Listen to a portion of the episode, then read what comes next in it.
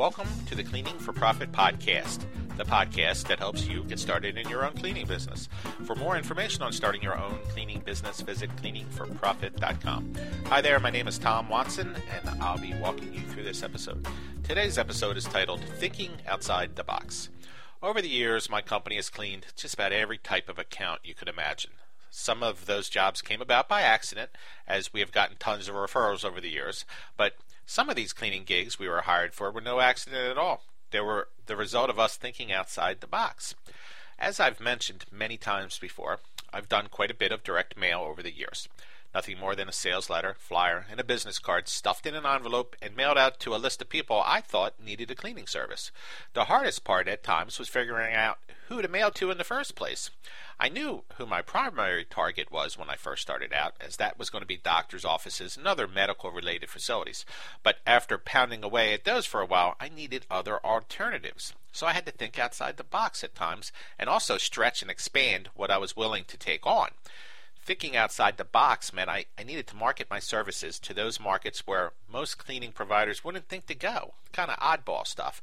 And by stretching and, and expanding what I was willing to take on, I had to be ready to tackle these new and exciting jobs if they did come my way. It was both exciting and scary at the same time. I'll give you some examples of how this was done. For instance, we targeted cemeteries and funeral parlors at one time. This may sound a little odd, but I know that some cemeteries have an office of some kind on site, and many fu- funeral parlors needed to be cleaned and vacuumed after a ceremony. I mean, it was a shot in the dark, but we had to try it. We needed money coming in the door. So we looked up every cemetery and fun- funeral parlor we could, uh, either in the phone book or on Google, and we sent out our information, our sales letter, flyer, business card.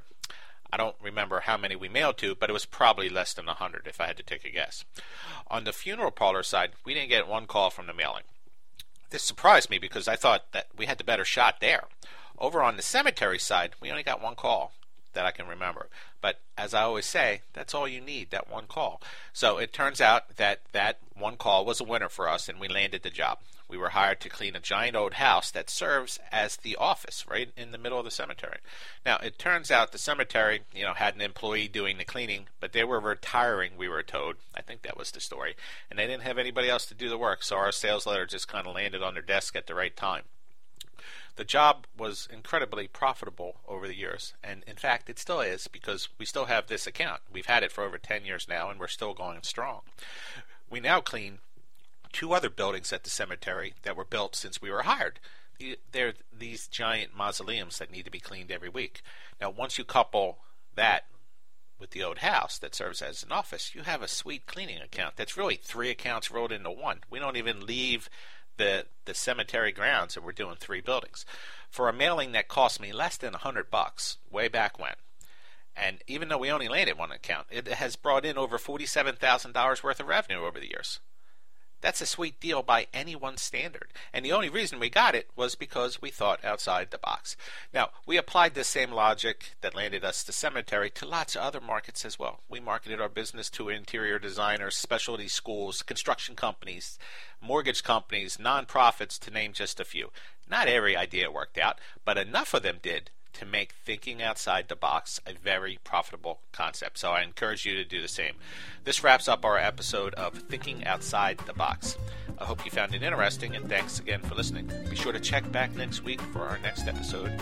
For more information on how to start your own cleaning business, I encourage you to visit my blog cleaningforprofit.com. Just click on the blog section for my latest posts. Should you have any questions or comments about this episode, just visit the website and go to the Contact Me page. I look forward to hearing from those of you who touch base, and I'll talk to the rest of you next week. Thanks again for tuning in.